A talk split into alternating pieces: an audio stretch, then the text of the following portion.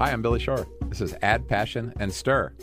I am here with John Piotti, the president and CEO of the American Farmland Trust, and a family friend who I actually haven't met yet, but our wives know each other very well. And I've been a big admirer of your work from afar, so it's great to have you here, It's John. great to be here. So we've got John Mooney here from Bidwell Restaurant at the Union Market, uh, and you've got a restaurant in New York. I do. as well. Um, I think called uh, Bell Book and Candle. You've made a big impression here in Washington. We were just talking about. I was just kind of bragging about your work with the aeroponic garden, if I've said that correctly. Uh, that's producing the vegetables and the herbs that you actually use at the restaurant. And special surprise guest, a first for everything on Add Passion and Stir, Paul Woodall, also known as Woody our producer and an expert not only in restaurants and food, but in just about everything we've discussed here on maybe 60, 70 episodes of Add Passion and Stir. Woody, it's great to have you at the table. Yeah, it's great to be here, Billy. Thanks for asking me. Thanks for being here.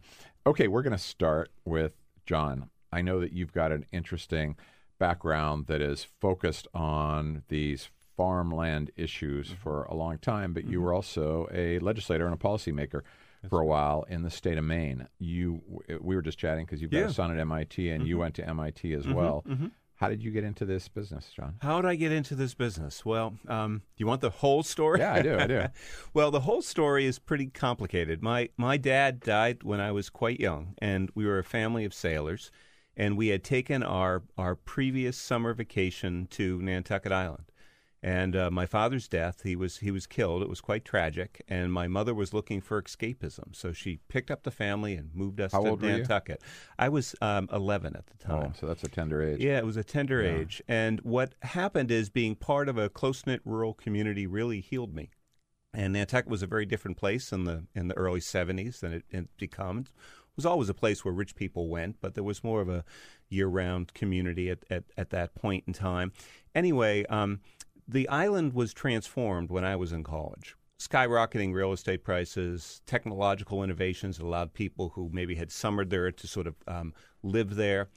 Anyway, the the point is that um, my mother during this period she had remarried a ninth generation islander, and then he passed away sadly when I was in high school. And and I have four older sisters. She moved off the island. I told you it was a long story, but the bottom line is, I, it dawned on me during a reflective summer between college and graduate school that I could never go home that in my case I was economically prevented from affording property there or doing anything.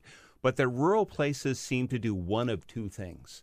They either become hot and trendy and hip and overpriced, as my home had done, and the same with my then fiance and, and now wife, who grew up in southwestern Vermont, that was going through a similar phenomenon. Or alternatively, they wither on the vine. And it, it dawned on me that why can't rural places create opportunities for local people who want to stay there and live there? So that became my focus. I was going to focus on, well, this was 30 some odd years ago, what I would call sustainable rural development, to allow places to, um, to uh, um, embrace local folks who wanted to remain part of it. I didn't think anything about farming. I moved to Maine soon thereafter, got involved with the community, which is sort of my MO, and ended up co chairing the local um, planning committee with a dairy farmer.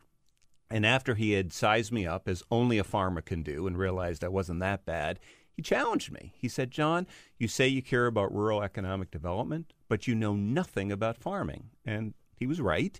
And, you know, 30 years ago in New England, most people thought farming was completely dead. That was something that as soon as we discovered there was better topsoil in Iowa, we moved, we moved west. But he took me under his wing. He was the first of several mentors. And I went from thinking that farming didn't have a future in places like the Northeast to realizing that if you're serious about sustainable rural development, you had to be thinking about sustainable agriculture.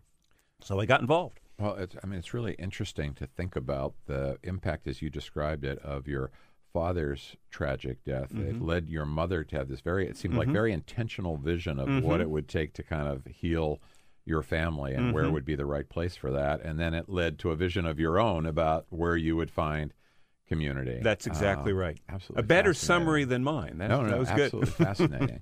Chef John Mooney, what was the motivation for you? What was the spark for the garden up on the roof and growing some of your own food? I've done I've done a lot of ingredient focused um, food programs.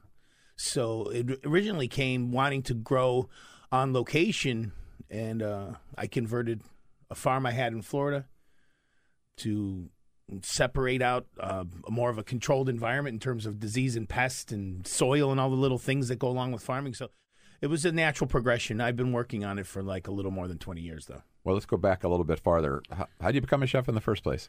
Honestly, um, it was a little bit by default as well. I had no idea, no guide, no direction what I wanted to do. The only experience I had was. Um, There's not an uncommon story for chefs, right? yeah, you know, it's like formal education didn't suit me so well. I was not the strongest student. Um, and I just found an environment, you know, from a, a guy my brother went to school with. His older brother was a chef in Chicago. And my brother thought, hey, you might want to talk to this guy. And I did. And I found a professional kitchen. And then I really, everything fell into place immediately. Never looked back. Woody, we're here really because of you. Add Passion and Stir in this podcast was your vision a long time ago. Started as a radio show, and then as radio changed, we ended up thinking about a podcast, and you've shaped it and guided it and really been the force behind it from the very beginning. Say a little bit about kind of what prompted it. You've got a long history in radio. You've got a, you've also got a history in the restaurant industry. You've worked in a lot of restaurants and and bars, but you really had a sense that there was a uh, a market for the kind of conversations that we have here. So just tell us a little bit about that. So, what uh, really was the genesis of this uh, program that we've been producing for a little over a year now was uh, one of the books you had written, The Cathedral Within. And uh, we had some mutual friends we had never met, but I was in somebody's living room, you know, listening to you uh, transfix a vast crowd of 20 people. And I was like, this person's voice needs to be heard. This is fascinating. And your relentless optimism and positivity and the the great work that I discovered you were doing in, in working on, on hunger projects and, and you know feeding the hungry. Who who doesn't want to be part of that? You know, the whole concept of share your strength, the organization you founded with your sister Debbie, is taking what you have, your abilities, your strengths, your talents, and and applying them to do something good. And well, I know a little something about making programs. And I think you, sir, would make a great host. And eight short years later, we did it. yeah, resisted for a while, and the day job interfered for a while, but we finally cleared the decks. Yeah, well, there were lots of challenges to it, and a lot of it had to do with the changing and evolving media landscape. The fact that if we were to uh, create a radio program, uh, a nobody's was making a radio program like we had envisioned, number one. And unlike other media where they want to be first to do it, radio typically was uh, who else is doing it? You know, they wanted to always just copy somebody else. And when smartphones and, and connectivity increased and became ubiquitous, it became clear we no longer had to worry about the gatekeepers anymore. We can create our own kind of programming for the people that we want to reach, and we could do a good job doing it. And so that essentially created the business model for this. All we had to do then was figure out what the program was. And that also stumped us for a while. And we tried a couple of different things and failed. Uh, yep. pretty badly at it, actually. Mm. You know, it never saw the light of day. Uh, little bits and pieces of it were, were heard or seen, but it, you know, we knew something was missing, and and Billy and I went out to lunch one day, and we sat around the table and we're talking, and it's fascinating, and it's interesting, and it's lively, and you walk out of there feeling so great. And I'm like, this is it. This is what we need to do. Let's take you and a chef and somebody who's trying to make the world a better place, sit them around a table and talk and just talk like real people talk about the things that you really care about. And boom. There we are. Add Here passion are. and stir. Passion and you stir. subsequently created some other podcasts. Um, as you described it, um, this podcast has always been about the intersection of food and social change. And so, John, that makes you kind of the perfect guest to have on.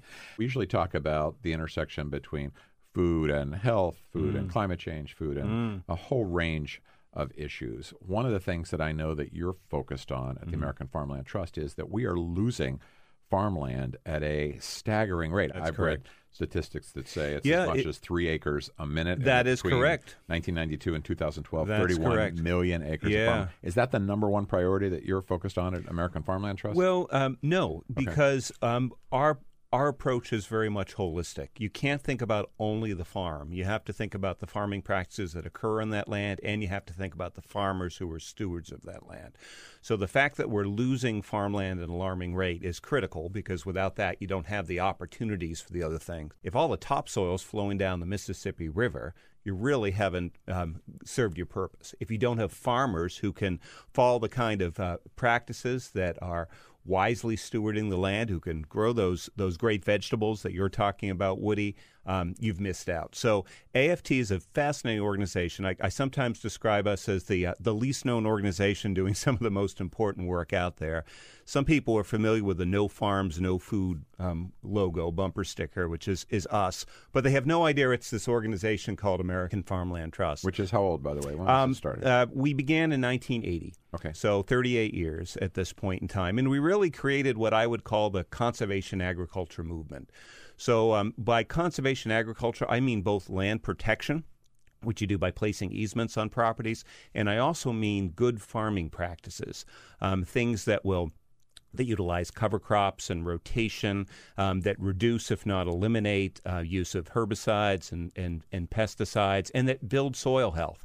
We're increasingly realizing that farming done right is one way to take a lot of the carbon that's in the atmosphere and put it put it in the soil, back in the soil. A lot of people don't realize this, but a lot of the um, carbon that is in our air has come not from burning fossil fuels, but the fact that a lot of industrial farming processes over the last 150 years have have uh, released vast amounts of, of carbon. Well, that, that actually was the question I wanted to ask about uh, uh, industrial farming versus family farms. Do, you, do are you working with the industrial farmers? Because what percentage of agriculture is controlled by those larger concerns? Yeah, well, it's it's um it's a tough question to answer because um, you know people sometimes will say uh, family farms. They'll sometimes uh, distinguish that from corporate farms. Uh, the truth is that most farms in this country are owned by families, but many of them are also corporate because that's the structure that the families have decided to use. And then people will talk about sort of industrial agriculture um, um, versus maybe they'll talk about organic, or maybe they'll talk about sustainable, or maybe they'll talk about smaller scale. But the truth is, there's really no hard and fast definitions for any of those. At American Farmland Trust, we work with everyone. One of our hallmarks for 30 some odd years is that is that we believe all farms have a place and all of them can do a job that's better by the environment, that's better by the land. So we've helped fairly large corn and soy farmers in the Midwest adopt farming practices that are more environmentally sound, that sequester carbon, that do a lot of good things. And that's important because that's growing a lot of our food that we're using. And when you start working with a farmer who's farming two or three or 4,000 acres, you can have impact there. But we also work with a lot of um, smaller scale farmers. So we're about helping everyone do what's better by the land. and are the farmers receptive to your help? Are you pushing new ideas on them? Or are they pulling it from you? How, what's the Well, it varies. Farmers are, are an amazing lot, but they're you can't put them in one category, right? So there are innovators, and then there are people who are incredibly cautious and conservative. Probably Um, been doing things a long, same way a long time. Same thing a long way. And beyond that, it's tough for them. I mean, it's a low margin industry where if you do something wrong and you screw up, you may literally lose the farm. And it's not just your job, it's your family legacy, it's everything else. So it's understandable that a lot of farmers are really hesitant for change. So what a lot of what we do are demonstration projects with farmers who are more innovative and forward looking. And then if a farmer sees that the farmer down the road is doing that kind of work, um, that that may be a, a better way of making it happen. It's mostly incentive based or demonstration or showing examples. We've done some interesting models. So, for instance, for a while in the Midwest, we did this thing called the Best Management Practices Challenge, where we said if you follow these practices, which are which are better for the land, but you may not be following now, we think it's actually going to improve your bottom line because your soil is going to be healthier. You'll be able to grow things better. You'll get better productivity. But we know it's a change, and we know it's going to cost a little bit more money and more management time. What we said to them is, you do this, and if you lose money, we'll pay the difference. And the truth is, we paid out very little money when we did that because it really does make sense. But the farmers needed that kind of incentive. We're hoping to reinstitute on a broader scale that kind of program again.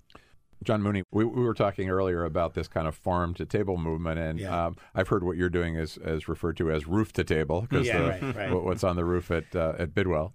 Well, those are all catchy, honestly, but I've always believed that as a professional, it's your duty to do the best you can, share the knowledge, kind of expand on what you can, you know, um, streamline. And for me, it's all an evolutionary process. Give give us a sense of the restaurant of Bidwell. What's the vibe when you go there? What are you trying to what are you what are you trying to have your customers and guests experience? Well, it's interesting because it's um, it's a warehouse district basically. Yep. Um, a lot of wholesalers. It's got a load of history in DC. I like that, um, but it had you know gone through some rough patches, needed the facelift, which it's getting now. Have you been to Union Market No, yet, I have. John? It's Yeah. it's really pretty interesting. It's it's interesting. I like neighborhood restaurants. I like um, I like things to be value oriented. I think you get great ingredients, simple presentations, but you know things speak for themselves. So it's not very complicated. The design is very clean and neat too. Wide open kitchen, and uh, you know it's just set in an interesting area. Well, John and I are scheming to take our wives to dinner, which we've been trying to do for about 15 years unsuccessfully. If we if we make it to Bidwell's, what should we order? well, everybody who's never eaten my food should definitely have my lobster taco. Okay. I do a great burger, uh, which I think those things are like common ground for, you know, foodies and non-foodies. Like that's something people can respond to. John's a Maine guy, by the way. He hmm. spends a third of his time in Maine, so the lobster taco would probably go over Yeah. pretty well. Yeah, we do great pizzas. We have an interesting pizza program. Some interesting crusts. We do a charcoal crust. We do a vegetarian-based crust. Hmm. Yeah, we try to hit all the options. You know, everybody now has you know dietary needs, restrictions, whatnot, or preferences. So we, you know, we try to spread it out across the board in an interesting way.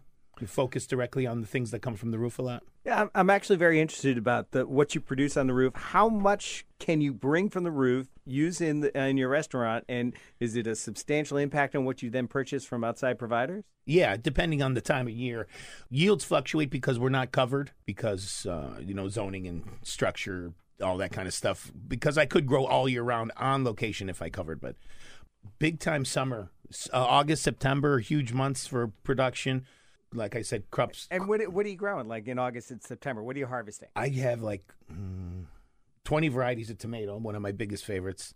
All the herbs, lettuces, chilies, squash, pumpkin, watermelon. I mean, uh, we have a huge crop. Uh, we produce about about four acres uh, if it was a conventional grow. Wow. We get rapid gl- growth because there's no resistance from soil. We don't use soil, obviously. We don't use any pesticides. We use predatory So insects. what's aeroponic mean uh, when you say you don't use soil? What what is Okay, so How's it work? hydroponic basically is, you know, nutrient water. Okay. And that's what we use, except we do it vertically. Better ergonomics, better space management, larger crop, smaller area. You know, pretty straightforward. But uh, aeroponic usually pertains to an industry as interspersed control of water. So we use 12 minutes of energy. We do use energy, 12 minutes of energy an hour, but we don't have any runoff, which you do in conventional growing um, where your pesticides would go into the water table and things like that, which we can get into. But anyway, we um we control the water injection through a timer system. We use uh, no energy on a gravity fed irrigation system. It's all on floats.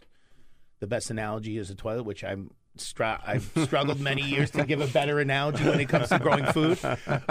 But um, we use less than 10% of the water required to grow conventionally. And I'm not against conventional growing at all. It's just like I mentioned earlier, we try to make the best use of dead space. And in major cities, especially like New York, it really suits us well to be able to do what I want to do as a chef and have it on location. It does a lot for the staff as well. They all get to learn and maintain, give them a little better sense of pride of where our food comes from. And I think it translates into the guest experience. so John Piotti from the uh, point of view of the American Farmland Yes. Trust? How, how, how does this resonate with you? I, I think uh, growing good food anywhere in any way is a is a fine thing. Yeah. yeah. I we want we do care a lot about soil health, but we're Yeah. we're fine with hydroponic operations too. Well, well, because one of the things I was going to ask, we were talking about uh, kind of the notion of farm to table and sustainability, and uh, we were particularly talking, John About the degree to which a lot of our farmland is disappearing and is being converted to other uses, and what a what a potential crisis that is. And one of my questions, really, for both of you, you're kind of an example of it, John Mooney at Bidwell, but I was going to ask you, John Piotti. What for, for the average person who's not a farmer, who's not a restaurateur with a rooftop uh, hydroponic garden. what can the average person be doing to make a difference? Somebody's listening to this and they're really Mm-hmm. alarmed about the the uh, evaporating farmland. Right, Uh, right. What can somebody be doing if they want to make a difference on this? Well, I think there's many things you can do. One, one you can you can eat right. I mean, your your purchasing decisions, whether it's at, at a good restaurant, um, or if it's just at the supermarket, or if you're a member of a CSA, you go to a farmer's market. That's what community you buy, supported agriculture, Right. which delivers fresh produce to you. Exactly. Um, any any options like that? Every time you buy food in any way, you're you're sending a signal. Um, and So be intentional. so Pay be- attention. Exactly. Exactly. So that's that's one thing you can do. Is that a fair, John? Yes, is that absolutely. fair? Yeah. The second thing I'd say you can do is is get dirty. Um, you know, you don't. You, there's opportunities even if you live in the city to grow something. You know, even if it's a small little pot on on your on your windowsill, but ideally a community proof that. garden or Yeah. something like Planter that. boxes, window boxes. Yeah. Exact. Anything you can do, because two things are going to happen. One, you're going to get something out of it, um, some produce or whatever that's fantastic, even if it's just some herbs that you can clip.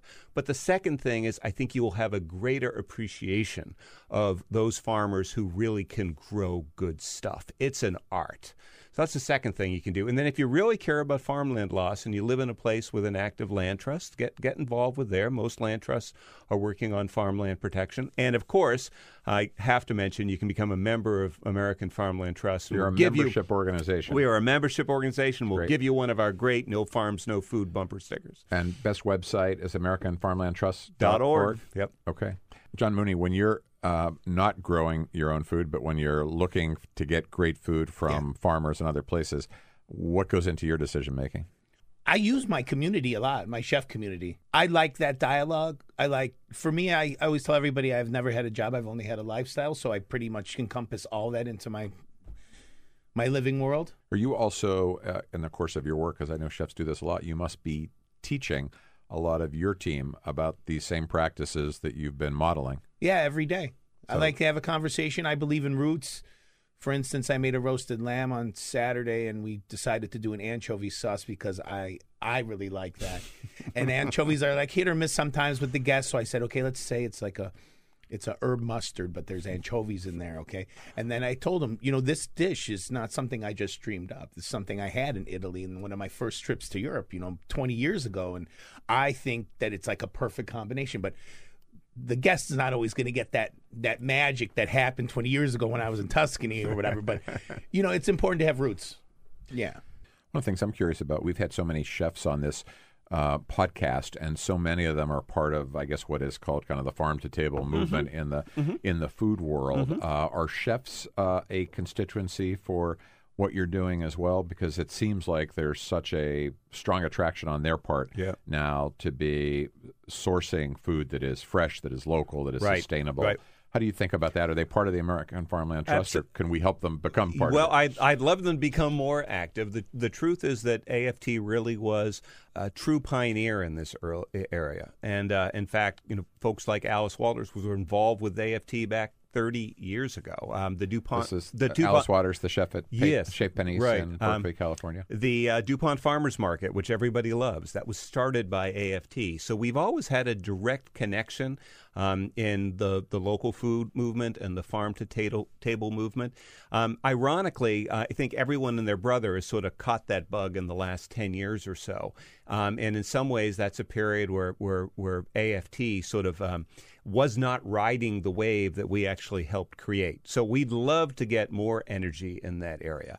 But we are all about not only the land, but the food that's produced on it. Again, no farms, no food is is is is our logo. So we'd love to see more of those kind of connections. What you were talking about Eastern Market, and you've been up here a long time. Have you seen it change in some really major ways o- over the years? Oh yeah, absolutely. Uh, used to be the only produce or vegetables you would get. It would be inside where the green grocer is, but it was the same vegetables and fruits that you could have gotten at any major supermarket. There was no local produce being delivered there, and now several times a week you have farmers trucking their own own things in, or you have retailers who have purchased locally, and you know everything is branded as local, and you know where it's coming from, so it's kind of sourced and it's it's a much much different world. And I just want to pick up on what Woody's saying because what you've described is what a lot of people have been experiencing, primarily in the last five to 10 years. And it's so powerful. They are appreciating the quality of the food, they're making connections with the farmers, they're hearing the farmers' stories. It's so powerful. And sometimes I've been at this work for almost 30 years, and most days I'm very optimistic. But what gives me even greater optimism when I'm a little bit um, saddened or dis- disgruntled about this stuff is that we are educating our consumers. Our eaters in this country are, are increasingly getting it. And I think that bodes well. AFT does a lot of work with, with farm policy, which can be a very frustrating area. Um, but um, I see hope because more there's there's a greater and greater connection between people and their food, and between the food and the farms that grow it. And I'm assuming that at the end of the day, the market forces are going to be mm-hmm. the most powerful impact more than government or more than anything else. So mm-hmm. as consumers get um, more educated, as Absolutely. they have stronger preferences for the kind of food that they're eating, that's probably going to shape. Yes, it's already practices. it is already shaping things.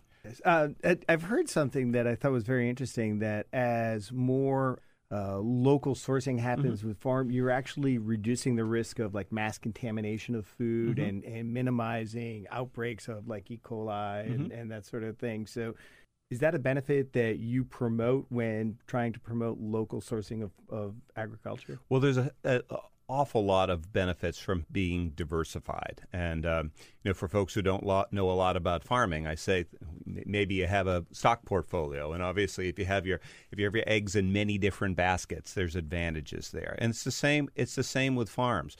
The example that you pointed out, if if almost all of your lettuce is coming from two or three farms in this country, and there's a problem there, um, then it's it's big. If if you're sourcing your lettuce from hundreds or thousands or tens of thousands of farms, even if there's a problem in one place, the impact is going to be less. Um, diversification also just makes sense uh, as a way of uh, making sure the farm is more resilient to um, crop failures that might occur, to weather disruptions, and, and things of that sort. So, um, yeah, there's a lot of, I could list a whole um, oh, I could list a long list of, of reasons why um, diversified farms and, and small farms really um, provide so much value to our community. It's not just the food.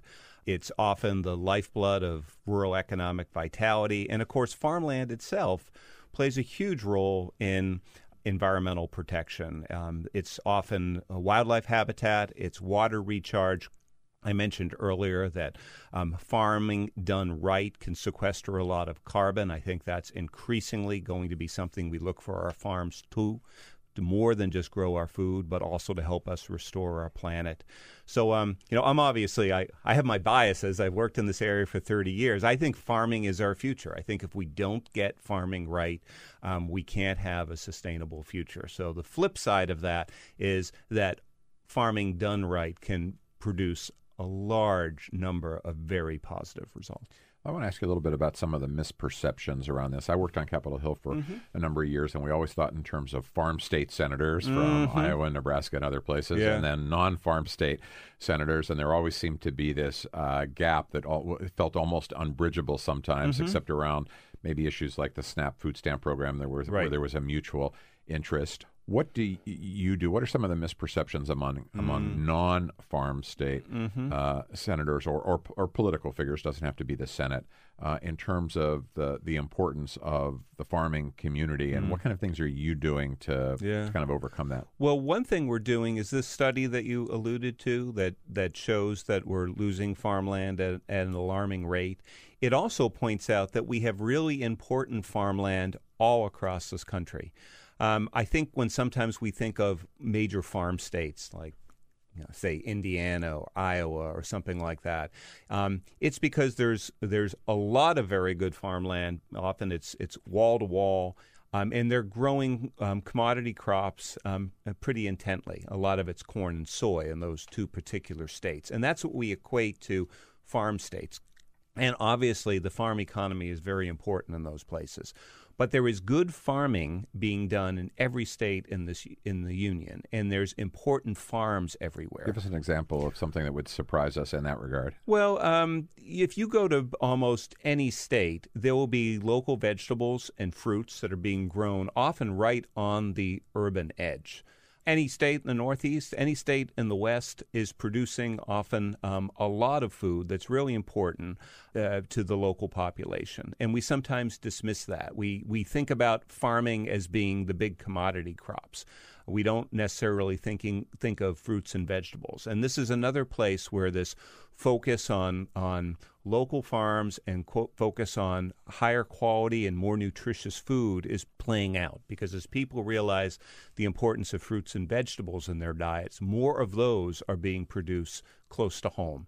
And in many cases, the flavor of those is more exceptional when it's a, a, a farm that's closer to you and the mm-hmm. product isn't sitting on a truck for, for two weeks. And people are increasingly recognizing that and demanding that, and that's making a big difference. Uh, you, you, you were talking about awareness and people adjusting their diet. Uh, this morning, mm-hmm. I went to make myself a little breakfast, and I got this loaf of whole wheat bread, and I look at ingredients now like mm. I never mm. used to do before. And so, number one ingredient's wheat. Number two ingredient's water. Number three, number three ingredient in mm. this allegedly healthy food I was trying to make for myself. Uh, High corn syrup. Corn okay, syrup. see, we were going to ask the same question. You and I were on the same page. I was asking about the power of the farm lobby and whether it's too mm. much, but go ahead. Yeah, there's well, corn well, syrup and everything. Yeah, uh, so I know we're losing farmland, but anecdotally, I'm hearing that corn is being planted on lands that never grew anything before mm-hmm. because of the global demand for high fructose corn syrup. And mm-hmm. how do how do you you know how do you reconcile you know, we talked about the, the uh, demand driving mm-hmm. good and powerful positive change for farming. How also do you reconcile the demand for a product like high fructose corn syrup mm. in the decision making that's happening in what product to grow, what, yeah. what crops to grow? Well, it's a great question, and um, if you have a couple of hours, we can get into some some detail on this. It is it is complicated. It also raises some questions that we don't have good answers to right now. So I just talked about farmland law loss, and that and that worries me for obvious reasons. And once it's gone, it's gone. But a lot of people will say, well, and you're sort of making the same point, Woody. Don't we have a lot of land that's being farmed for stuff that we don't really need or shouldn't or shouldn't be growing? Um, and the research that hasn't been done yet is to look at how much land we would need in this country if we really were following the best farming practices. Because when you start following really good farming practices, you need more land for what you're growing because you need cover crops. Um, there are different things that you can plant on bare ground in order to improve soil health.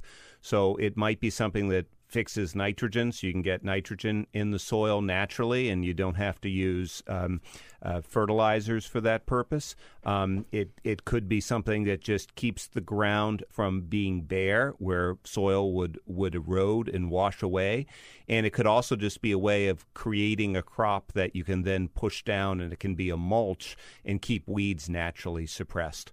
So uh, cover crops is a general term for a range of crops that you can use uh, in your farming practices that are going to allow you to uh, reduce fertilizers and improve soil health. You need um, to uh, let the land be fallow, perhaps for a period of time. You may want to take marginal lands where eh, that are being used for crops now, and they probably should not be used for crops. They should, probably should be used for for trees or simply for wildlife farming. And wildlife can work hand in hand well, but there's some some land that w- is not suitable for that. And nobody has ever done a nationwide analysis of how much land we really need if we were farming well. That's one of the next steps that AFT is interested in after this big study we've just done on looking at where our land is and how much we've lost in the last 20 years. I don't know what that's going to reveal. I want the data to drive that. But I suspect it will show that if we really had the best farming practices everywhere, we would not have enough land right now, which is really a scary thought. So, without that information, the attitude of American Farmland Trust and a lot of the partner organizations we work with is we just have to stop the loss. You know, step one is stop stop the bleeding. Let's recognize that's land we're going to need for something in the future. If we don't have the land, we can't have fights in the future over how that land's going to be used and what the best way to farm it is. Step one is to save the land. I want to connect this to an issue that's really close to home for mm-hmm. us because Add Passion and Stir comes out of Share Our Strength, the anti hunger mm-hmm. organization. And so we're very focused on hunger, mm. food insecurity issues. What's the connection between what you're talking about in terms of loss of, of farmland mm. and the hunger and food insecurity issues that we're focused on. There's there's connections on many on many levels, um, and I'll just I'll touch on a couple of them. First off, on the federal policy side, there have been some real innovations that directly make that link. The, the, the primary programmatic innovation is something called the FINI program, the Food Insecurity and Nutrition Incentive Program, which has basically provided um, uh, folks who are SNAP eligible with a chance to buy uh, fruits and vegetables at farmers markets um, and sort of have their money go twice as far. Yeah, there's an incentive to Exactly. use their There's an electronic benefit card that way, and exactly get twice as much. exactly product. and that is uh, that's been a great program um, that has uh, been making a difference it's only a maybe a drop in the bucket at this point but it's it's proving its value um, and I, I think it's going to get more support over time so, so good for the farmers, good for low income Americans who are trying to Yes. make the right choices for their family. Absolutely, It's a win-win. It's a win-win, and uh, I think I think now that that model has been proven and it's relatively new, that was new in the 2014 Farm Bill. I think there's other creative policy steps that we can take like that, which are which are positive and have that link. The other link is it goes back to rural economies and uh, um, and the need for farms as sort of the foundation of of the strength of many of our rural areas. Um, as we lose farming, and even as a lot of farms become bigger, you know, there's probably as much land under cultivation in, say, uh, Nebraska today as there was 100 years ago, but there's a hell of a lot fewer farmers. And, and, and that means the vibrancy of the rural communities is significantly reduced. And with that, the economic opportunities. And obviously, one answer to have it, people having um, uh, access to healthy food is access to, to a job. And a lot of rural places, um, farming has uh, traditionally provided opportunities that we're losing right now. So there's another link, sort of the rural economic development link. The other place where there's a link, and I, it would be great if we had a chef here, is I I really think that chefs have done a great service to this country of having people recognize some of um, these connections, recognize the value of, of food, the re- the importance of taste, the need for us to reduce food waste, all of those kind of issues. I think that the the chefs are doing gr- such a great service to the food movement by getting people to become aware of products, care more about fresh local, and that's having an impact in so many ways. And one way it's having an impact is even in school cafeterias. It used to be that school cafeterias were set up with just enough space so you could you could defrost your French fries and you know throw them in the fryer later. And now they're they're being set up, and the staff are being trained to use whole foods and to cut and and uh, and all that kind of stuff. So it's a real transformation, and uh, I think the the the chefs and the farm to table movement have been part of that, and we've seen school systems um, respond. And new schools that are being built are being built with different infrastructure to allow for that. That's been going on for a while. I know there's a couple guys that really focus on that, and one great chef is um, a New York guy who's really focused over the last decade and made some impact in New York. Is Bill Telepan, Mm-hmm. and uh, he focuses directly on student meals, what when what he can do. Mm. But it's pretty crazy that they're not using whole food though. Mm. And for the ma- majority, it's like I, I understand, I guess, like institutional dining, if you're in an environment where people may be ill and they need somewhat of a sterile food because, you know, obvious reasons, sickness or whatnot. Other than that, I don't understand why anybody would eat anything other than whole food. I'm I'm with you. Right? I'm with you. And I do think, I mean, maybe your experience has been different, but in the institutional world, there was hardly any Whole Foods that was used in the not too distant past. It is changing. It's just Yeah. not maybe changing as fast as we'd like to see it. we we tr- we try to incorporate as many young people as we can into what we do. Mm-hmm. It just makes sense. Not only that, I have a cousin in the military, and I know a, a bunch of guys in the military just from norm, just from being in D.C. And the number one complaint I'd have to say is the quality of food, which I find insane. If you're protecting our country, then why do you get the worst when it comes to what you consume? I don't get that. I don't know how everybody doesn't get that. It's interesting. Uh, the military is the the largest institutional food user in the country, but the second largest is the New York City school system. And American Farmland Trust has been working with the, the school system in New York for a couple years. And I was I was just up at a tasting that they had um, where a, a variety of, of students were were sampling different products to, to see what they were going to like. And I was I was really impressed by how far the school system has, has, has gone. And there's still price points and things like that which present yeah. formidable challenges. But but nonetheless, they were using a lot of whole grains. They were um, they were they were they were preparing a lot of foods fresh from Whole Foods. It was impressive, and uh, so I I'm really um, pleased to see the, the the directions that are that are happening. I find the passion to be another common denominator among a lot of people in our industry, whether you're a chef or a, a restaurateur or just a just a foodie and mm-hmm. enthusiast. Mm-hmm. Mm-hmm. You get a lot of passionate guests that want to have chats, and we're cooking outside. We have a smoker on the weekend. Somebody's always passing by, just out of you know general conversation. How long ago did you open Bidwell? Um, it'll be five years in December. Five years already. Yeah, wow. honestly, wow. it's been really fast. Uh, one of the things that I've read um, from you was a, um, a, a message where you said uh, sustainability is personal to me. Mm. Yeah. Uh, what did you mean by that?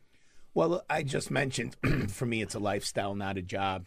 So, like, I, I take into account, like, you know, are we doing the right thing? Can we do it better? And I try to instill that into my crew. I always tell them just be on time, and um, and uh, and then we'll figure it out along the way. You know, it's like I don't expect everyone to dedicate their life to hospitality in some form because every you know the industry supports so many other arts, music and and acting and you know other kinds of arts. So people have different passions in life, but I I just say you know show up and those conversations are open every day.